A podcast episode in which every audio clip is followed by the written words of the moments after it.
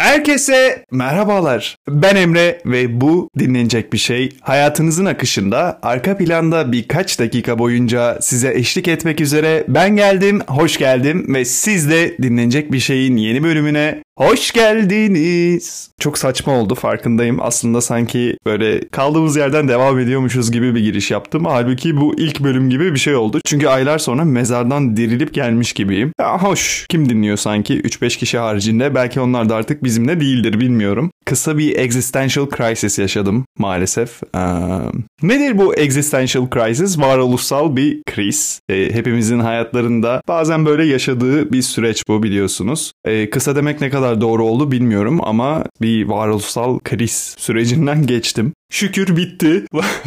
Varlığımı kabul ettim artık diyebilirim sanırım. Bir şeyleri sorgulamayı bıraktım. Bir şeyler hakkında düşünmeyi bıraktım ve akışta yaşamaya başladım diye düşünüyorum. Bir şeyler hakkında artık plan yapmayı bıraktım. Hani derler ya hayat siz planlar yaparken başınıza gelenlerden ibarettir diye. Bu lafı önceden de duymuştum. Çok duydum ama sanırım hayatımda ilk defa ne demek olduğunu çok iyi anlıyorum. Hayatımda ilk defa kabul ediyorum bu kadar. Bu kadar içselleştirebiliyorum. Bu da benim varoluşsal krizimi sonlandırmamda yardımcı bir etken oldu diyebilirim kendi adıma. E neyse beni bırakın ya siz nasılsınız? Haberler sizde.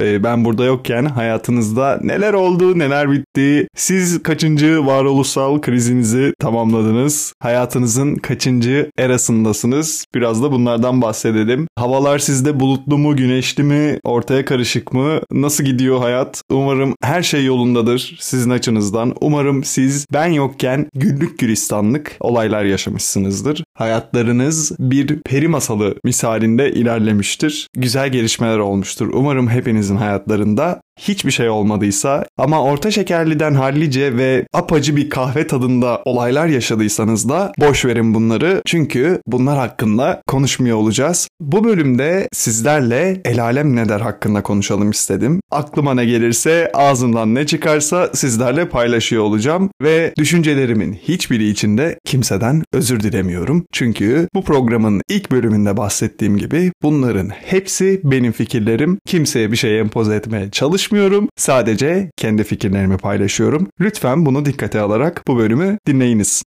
Kahveleri hazırladık mı? İş yerindeysek eğer toplantılarımız bitti mi? Kulaklıklarımızı taktık mı? Arkadaşlarımızı umursamadan iş yapıyormuş gibi görünerek arkadan podcast'imizi açtık mı? Telefonlar uçak moduna alındı mı? Trafikte ilerliyorsak emniyet kemerleri takıldı mı? Yolda yürüyorsak önce sağa sonra sola sonra tekrar sağa bakılıp karşıya geçildiyse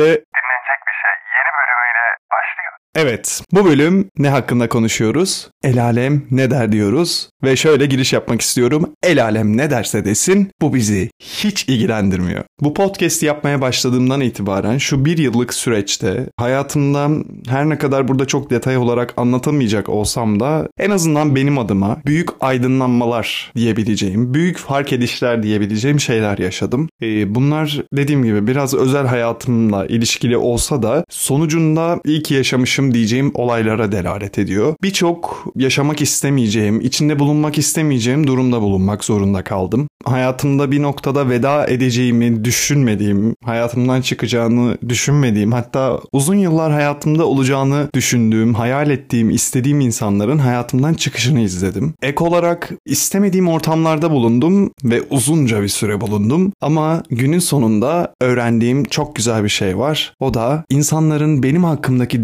düşüncelerinin sadece onları ilgilendirdiği oldu. Bu süreçte gerçekten kendimle ilgili öğrendiğim derslerden bir tanesi bu. Bu bölüm bunun hakkında konuşalım. Belki bir sonraki bölüm farklı bir edinim hakkında da konuşuyor oluruz. Evet, bu podcast'i dinleyip de veya dinlemese bile günümüzde bir başkasının kendi hakkında düşündüğünü önemsemeyen, çıtırından da olsa önemsemeyen biri var mı gerçekten? Yani öyle bir baba yiğit varsa yani yapabileceğim hiçbir şey yok. bu podcast podcast'i kapatır giderim gibi bir şey söylerdim ama kimin umurunda sanki. hani kapat git bana ne der insanlar. Her ne kadar bugün bu bölümü kaydediyor olsam da bu bir yıllık süreçte böyle bir edinim kazandığımı söylüyor olsam da dünyanın en benim diyen insanı dahil hepimiz zaman zaman başkalarının bizim hakkımızdaki düşüncelerine önem veriyoruz ne yazık ki. Hatta bu bazen dozajını öyle bir aşıyor ki kendi düşüncelerimizi tamamen rafa kaldırıyoruz ve başkalarının bizim hakkımızdaki yargılamalarını ve düşüncelerini hayatımıza empoze ediyoruz. Ve bunu inanın sadece biz kendimize yapıyoruz. Yani insan gerçekten kendinin en büyük düşmanı. Bu yıl bunu da öğrendim. Gerçekten dünyada bizim dışımızda bize düşman olan başka hiç kimse yok. Tabii ki var ama en büyük düşmanımız her zaman kendimiziz. Bunu fark etmesek de. Eğer fark ediyorsak çok güzel çünkü bu düşmanlığı bir ateşkesle sonlandırıp en büyük dostumuz da olabiliriz. Hepimiz kendimizde barışık olduğumuzu falan zannediyoruz ama günün sonunda baktığınız zaman hiç fark etmeden kendinizi sabote edişleriniz, kendinizi yargılayışlarınız, bir başkasına yapamayacağınız mahkemeleri kendinize en ağır şekilde yapışlarınız ve daha niceleri tabii ki günün sonunda baktığınızda kendinizin aslında dostu değil düşmanı olduğunuza bir delalet, bir emareymiş diye fark ettim ben de bu sene. Şunu da fark ettim. Şu bir hikayedir. Ben kendimi sevmiyorum. Kendimi sevemiyorum. Hayır. insan kendini sever. Ama insan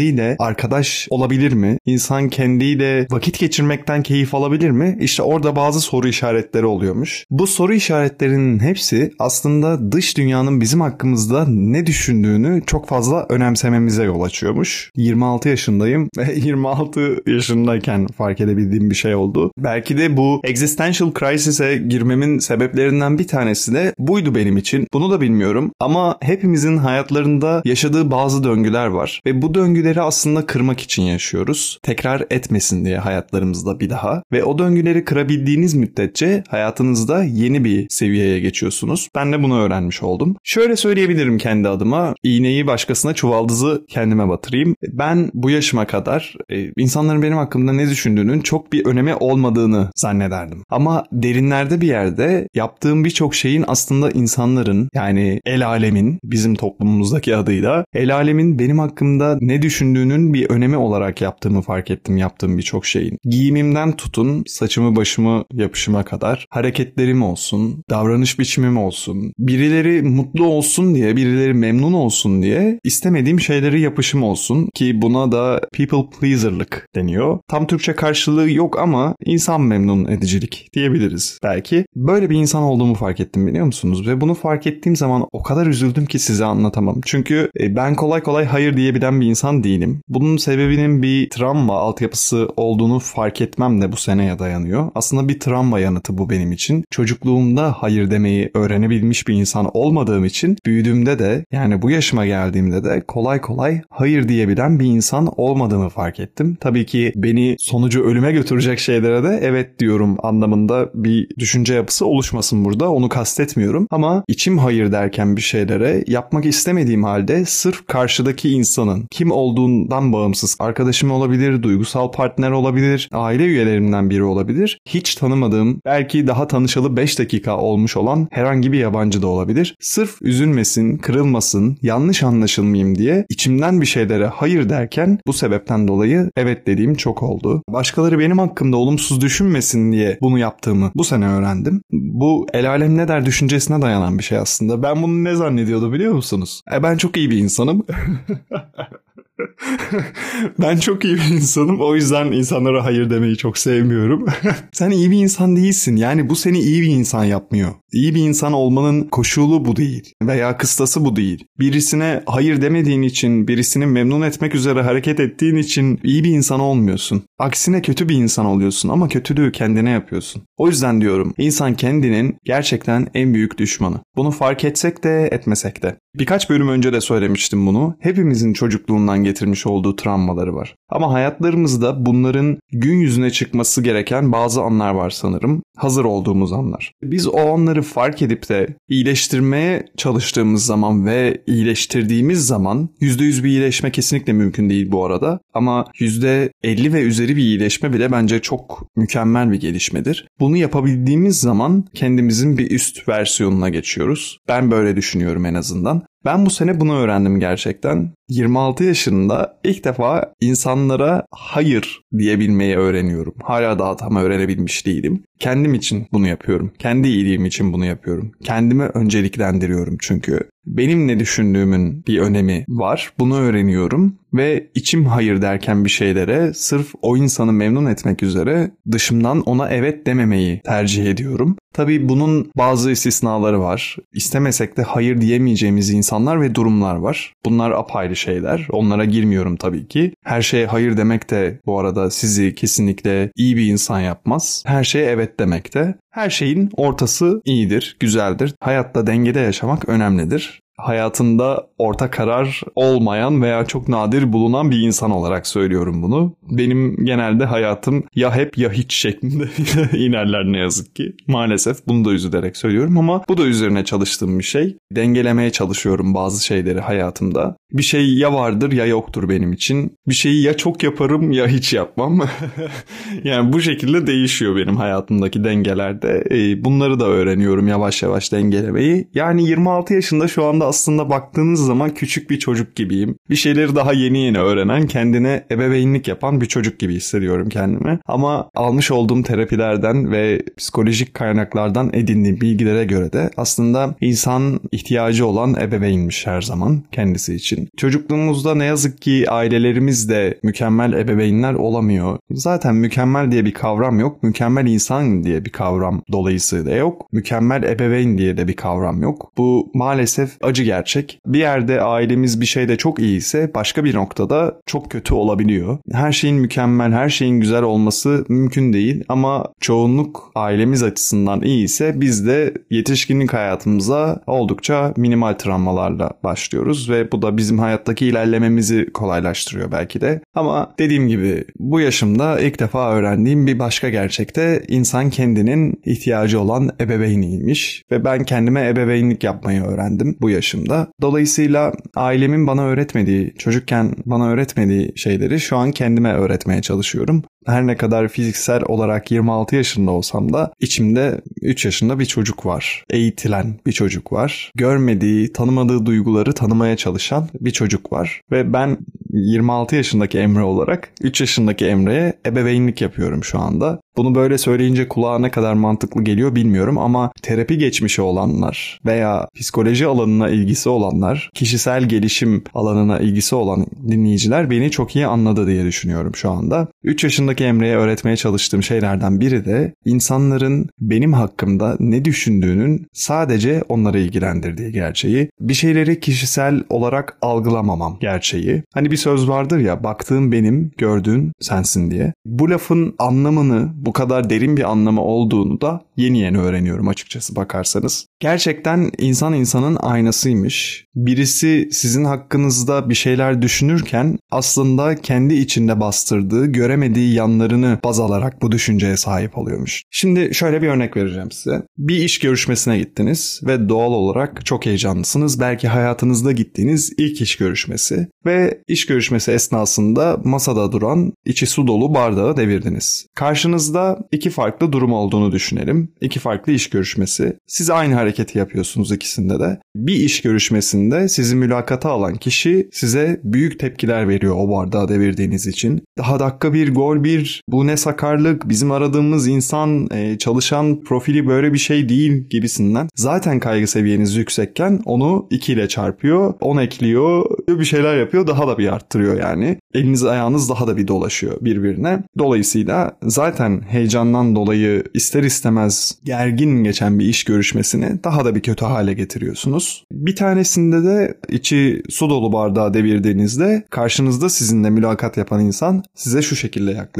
Hiç önemli değil. İstersen biraz ara verelim. Sen biraz daha sakinleştikten sonra devam edebiliriz. Heyecanını çok iyi anlıyorum. Ben de girmiş olduğum iş görüşmelerinde kendi adıma heyecan heyecanlanıyorum. O yüzden seni çok iyi anlıyorum. İstersen biraz ara verelim. Biraz daha sakinleştiğinde kaldığımız yerden devam edebiliriz. Nasıl istersen tarzında yumuşak bir tonla şefkatli bir tavır sergiliyor size. Hangi iş görüşmesinin sizin açınızdan daha iyi bir iz bırakacağını düşünüyorsunuz? Yani herhalde burada ilk iş görüşmesini söyleyecek olan bir dinleyici yoktur. Yani sadist olmanızdan şüphelenirim eğer öyle bir cevap veriyorsanız. Öncelikle bunu bir belirteyim. Yani mantıken ikinci iş görüşmesini herkes tercih eder değil mi? Yani öyle bir işverenle karşılıklı olmayı tercih ederiz hepimiz. Bakın hepimiz diyorum yani burası genelleme. Yani kabul etmiyorum istisna burada. Hepimiz onu tercih ederiz tabii ki. Baktığınız zaman hareketleriniz aynı ikisinde de. Sizin açınızdan değişen bir şey yok. Siz iki iş görüşmesinde de heyecanınızdan dolayı içi su dolu bardağı devirdiniz. Masayı ıslattınız, masadaki evrakları ıslattınız. Bir şey oldu yani. Çok önemli değil sonucu. Davranışlarınız aynı ama karşınızdaki insanların size vermiş oldukları yanıtlar, size göstermiş oldukları tepkiler tamamen bambaşka. Bu noktada sizden kaynaklı bir sorun olduğunu mu düşünürsünüz? Yoksa tamamen onların bakış açısından kaynaklı bir şeyler mi olduğunu düşünürsünüz? Bunu fark etmem inanın bana 26 yaşıma dayanıyor. Bir sene önce çok değil bir sene önce böyle bir olay yaşasam yani böyle bir düşünce yapısına girsem kendimi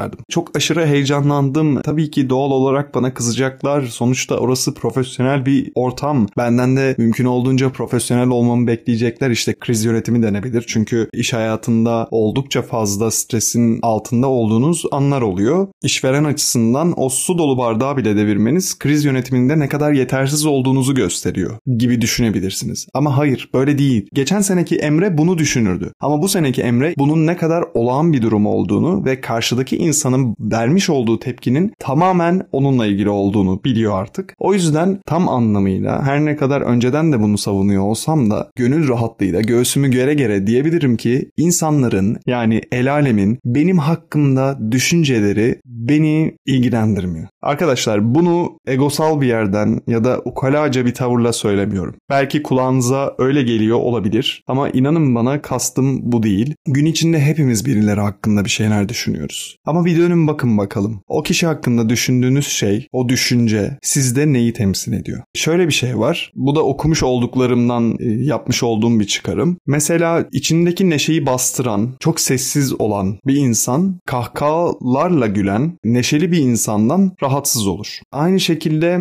çekingen bir insan, özgüvenli bir insandan rahatsız olur. Yani bu örnekler çoğaltılabilir. İnsanlar hakkında rahatsız olduğumuz, sahip olduğumuz birçok düşüncenin temeli bizim içimizde bastırdığımız duygu ve düşüncelere dayanıyormuş. Ben de bunu öğrenmiş oldum. O yüzden insanlara bakıyoruz ama aslında kendimizi görüyoruz. İki farklı insan bir insana bakarak iki farklı duygu ve düşünceye sahip olabilir. E o zaman bu durumda bakılan insanda mı bir farklılık vardır? Aynı insan sonuçta. O ona bakan iki farklı insan da aynı anda o insana bakıyor ve onu görüyor, onu duyuyor. E bu durumda bakılan insanda mı tırnak içinde bir problem, bir sorun vardır? Yoksa ona bakan insanlarda mı? Bunu bir sormak gerekiyor sanırım. Yine ona çıkabilecek bir gerçek. Hayatlarımızın %10'luk kısmı yine tırnak içinde gerçekten yaşadıklarımızken geriye kalan %90'lık kısmı yaşamış olduğumuz olaylara bakış açılarımız ve verdiğimiz tepkilerdir. Eğer küçük şeylerden mutlu olabilen bir insansanız sizi kolay kolay mutsuz edemez hiçbir şey.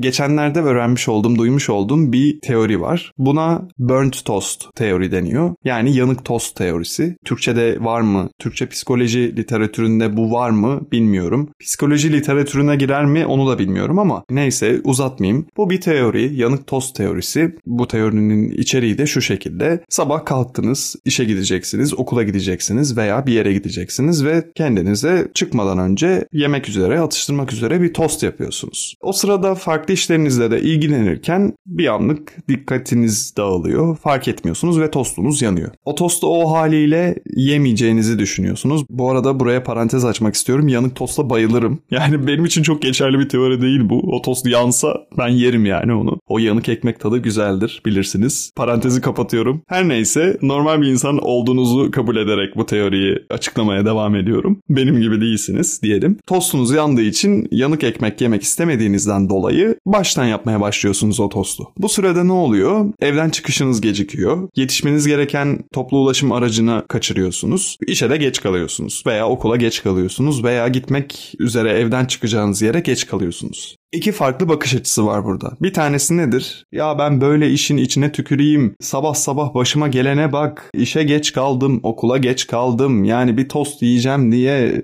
oradan başlar böyle. Çalıştığı işe söver, hayata söver, yaşadığı şehre söver belki. İstanbul'da yaşıyorsa hele. E, trafiğe söver. Tamamen mutsuz bir sabaha başlar. Ve ben şuna çok inanıyorum. Bir güne nasıl başlarsanız o gününüz gerçekten öyle devam ediyor. E, kolay kolay bozulmuyor yani. Modunuz kolay kolay düşmüyor. Gerçekten şöyle bir düşünün. Bir sabaha nasıl başlıyorsanız muhtemelen geriye kalan gününüz de o şekilde bitiyor. Yani tabii ki istisnaları olabilir. Tatsız olaylar bazen hiç beklenmedik şeyler gün içinde yaşanabiliyor. Genele vuracak olursak %80-90 bu şekilde devam eder günümüz. Çok basit bir olay. Sabah kalktı, tostunu yaktı ve güne kötü başladı. Günü de kötü ilerledi muhtemelen ve kötü bitti. Çevresine de tamamen negatif bir enerji yaydı. Hatta bunu şöyle bağdaştırabiliriz. Olaya bakış açısı negatif olduğu için iş görüşmesine aldığı ve iş görüşmesinde içi su dolu bardağı deviren iş başvurusunda bulunan kişiye de çok yüksek gereksiz bir tepki verdi bu kişi. Burn toast teorinin aslında açıklamaya çalıştığı şey o tostun yanması aslında sizi belki de başınıza gelecek bir felaketten korudu ya da belki de başınıza gelecek bir mucizeyi yaşamanıza sebep oldu. Nasıl? Ne demek Emre bu? Ne diyorsun?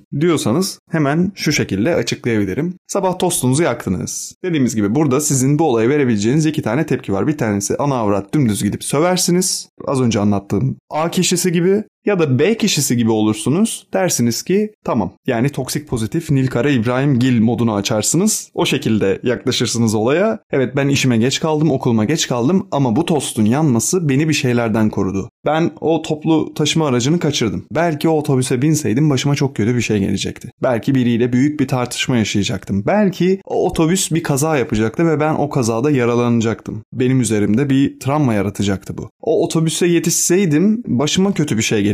Belki işe erken giderken karşıdan karşıya geçtiğim esnada bana bir araba çarpacaktı. Bunlar olacaktı. Bunlardan korundum ya da şöyle diyebilirsiniz. Evet ben bu otobüsü kaçırdım ama bir sonrakine yetişeceğim ve belki bir sonrakinde hayatımın aşkıyla tanışacağım. Hani o filmlerdeki gibi. Ya da bundan sonra benim hayatımda kilometre taşı olacak bir insanla tanışacağım gibi de düşünebilirsiniz. Burn toast teori aslında yani yanık tost teorisi bunu açıklıyor. Ve dolayısıyla B kişisi de böyle bir bakış açısına sahip olduğu için sakinliğini koruyor, güne pozitif başlıyor, mülakata aldığı ve içi su dolu bardağı deviren iş başvurusunda bulunan kişiye de sakin, yatıştırıcı bir tepki veriyor. Bu sebeple olaylara bakış açınız sizin hayatınızı belirliyor ya. Gandhi'nin bir sözü vardı hatırlarsanız. Bir önceki bölümlerden birinde bahsetmiştim bundan. Bir önceki bölümde diye hatırlıyorum. Yani aradan yaklaşık bir yıl geçtiği için hangi bölümde olduğunu, hangi bölümde söylediğimi hatırlamıyorum ama bir önceki bölümde galiba başta söylemiştim. Özet olarak ne diyordu? Düşüncelerinize dikkat edin, duygularınıza dönüşür. Duygularınıza dikkat edin, davranışlarınıza dönüşür ve en nihayetinde değerlerimiz karakterimize, karakterimiz de kaderimize dönüşüyor. Yani söylediklerimizden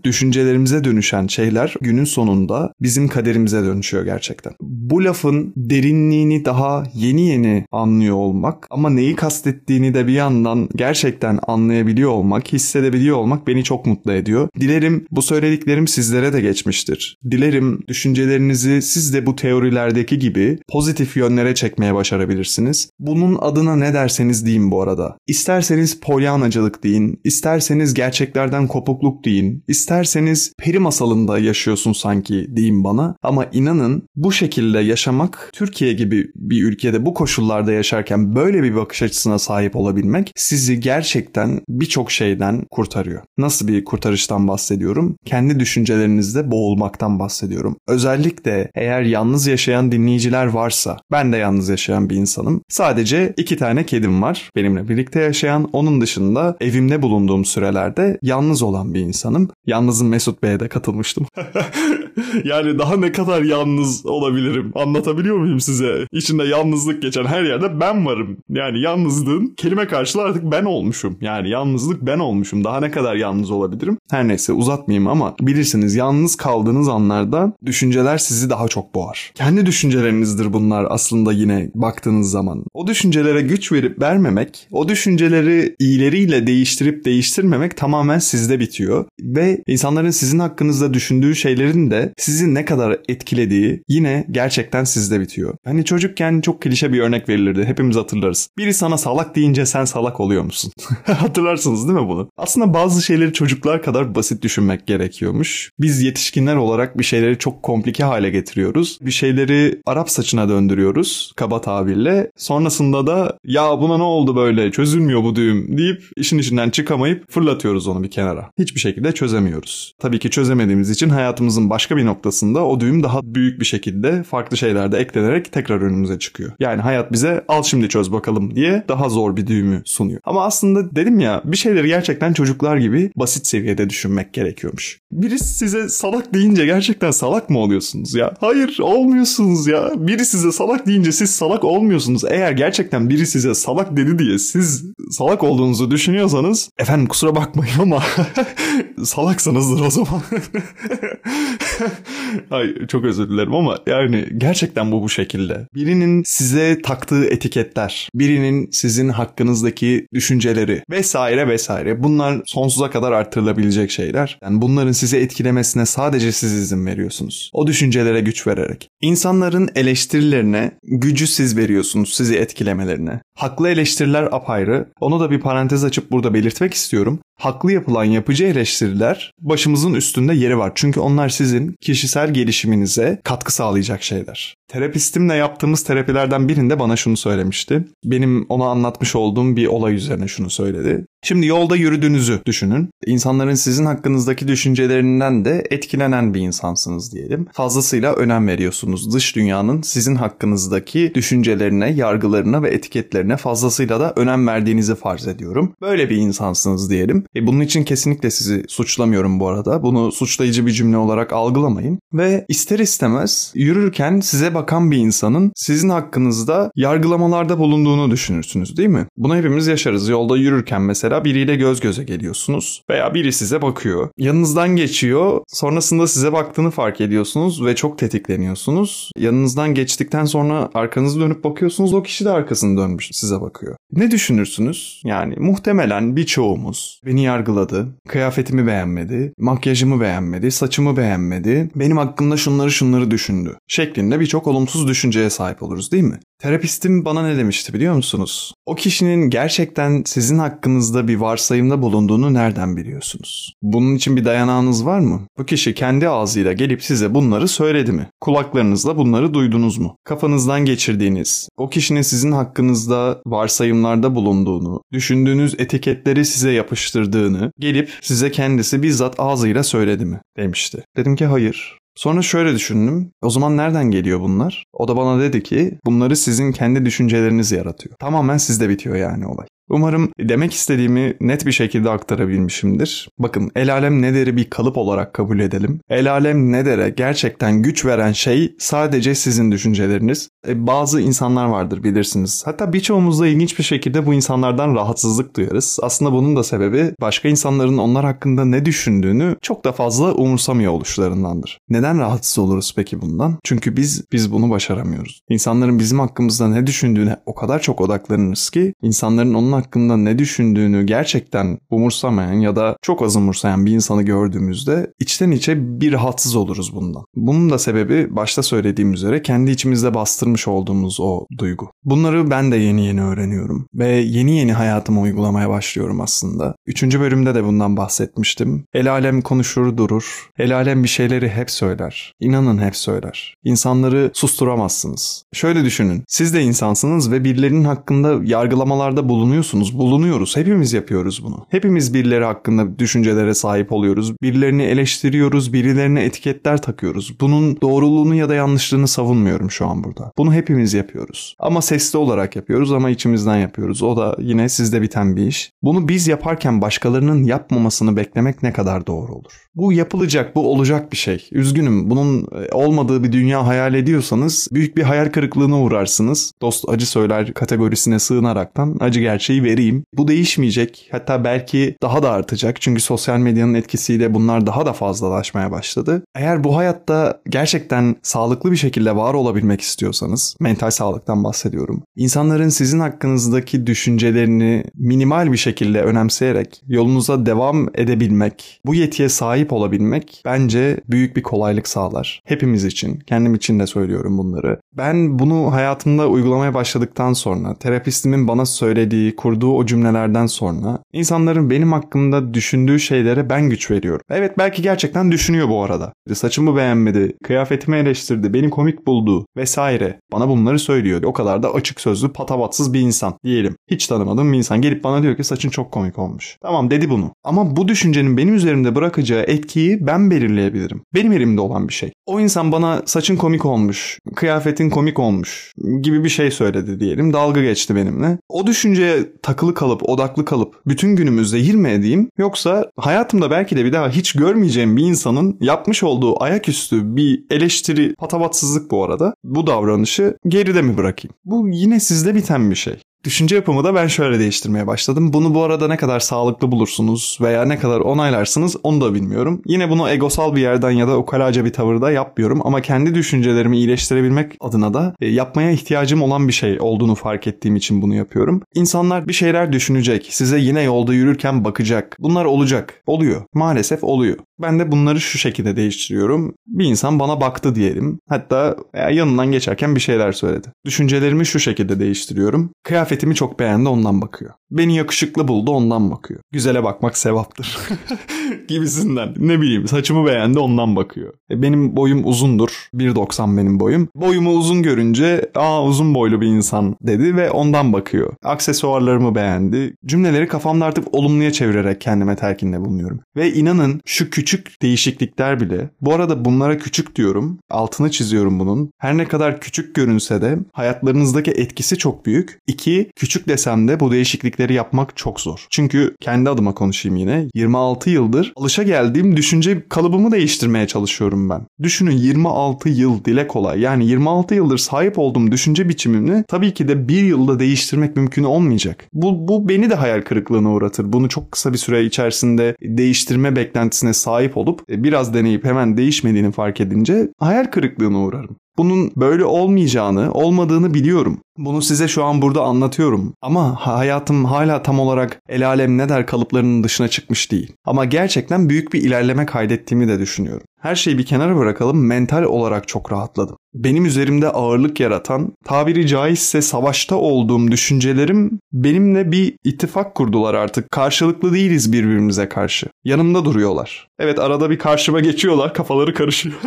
Hangi taraftaydık biz ya? Saflarını bir karıştırıyorlar ama en azından %80 oranında artık yanımda durduklarını söyleyebilirim düşüncelerimin. Bahsettiğim el alem ne der kalıplarını bırakabilmek bir kenara veya bırakamadığım kısımlarda da hemen düşüncelerimi değiştirebilmek. Bu yetiyi kazanabilmek beni çok rahatlattı. Mental olarak gerçekten çok rahatlattı. Dilerim bunu sizler de yaşayın. Her şeyden önce bu bir farkındalıkla gelen bir şey. Dedim ya bu yaşıma kadar ben bunun farkında değildim. Yanımdan yürüyüp geçerken benim yüzüme bakan insanların, beni inceleyen insanların hep benim hakkımda yargılamalarda bulunduğunu düşünürdüm. Hep etiketler yapıştırdığını düşünürdüm üstüme. Yüzüme gelip bir şey söylemese bile üstelik o insan. Ha, yüzüme gelip bir şey söylüyorsa tamam zaten artık o noktada da aa beni beğendiği için bunları söylüyor.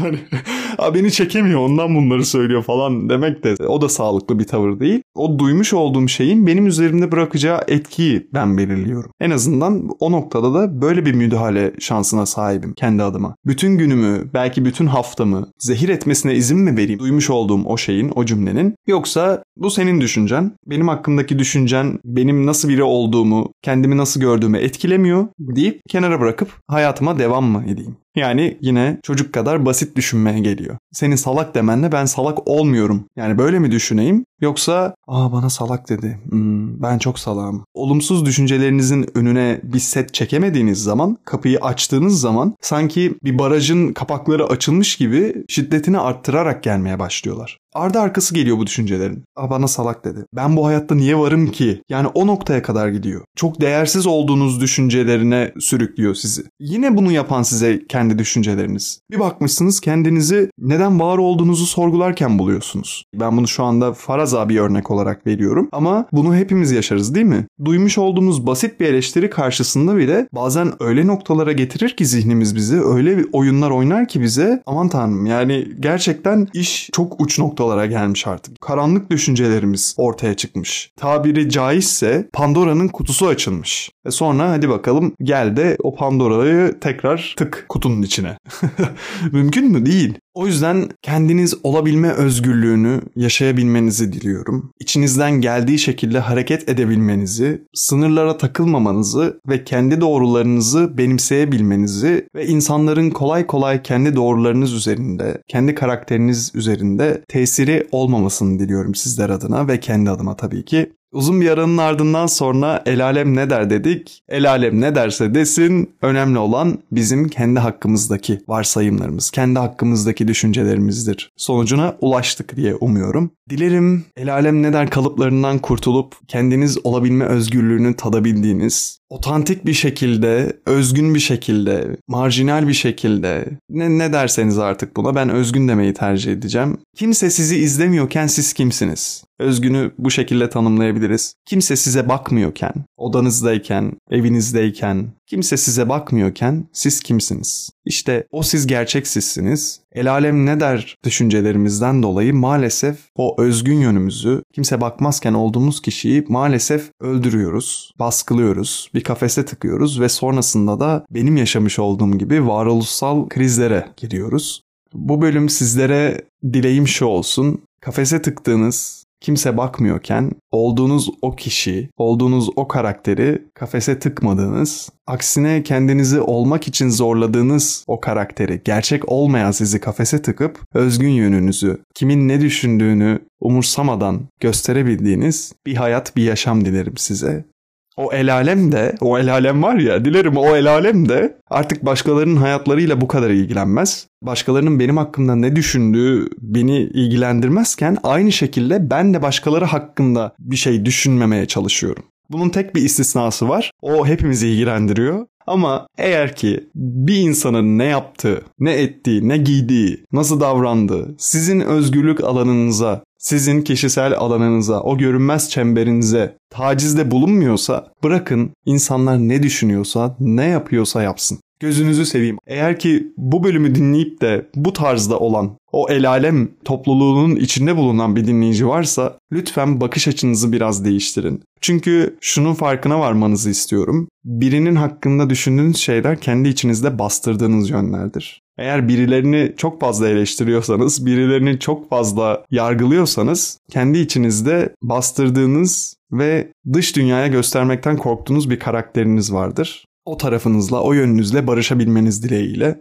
Bunu yapabildiğiniz müddetçe başkalarının hareketleri sizi ilgilendirmemeye başlayacak artık. Ama onları bir kenara bırakalım. El alem bizi ilgilendirmiyor şu anda. El alem kendi ilacını bulsun. Evet, bu bölümü bu şekilde bitirmek istiyorum. Kimsenin bakmadığı zamanlarda olduğunuz kişiyi dış dünyada da gösterebilmeniz dileğiyle, özgün olup özgün hatırlanmanız dileğiyle, akıllarda bu şekilde kalmanız dileğiyle. Bakalım bir sonraki bölüm iki yıl sonra mı olur artık?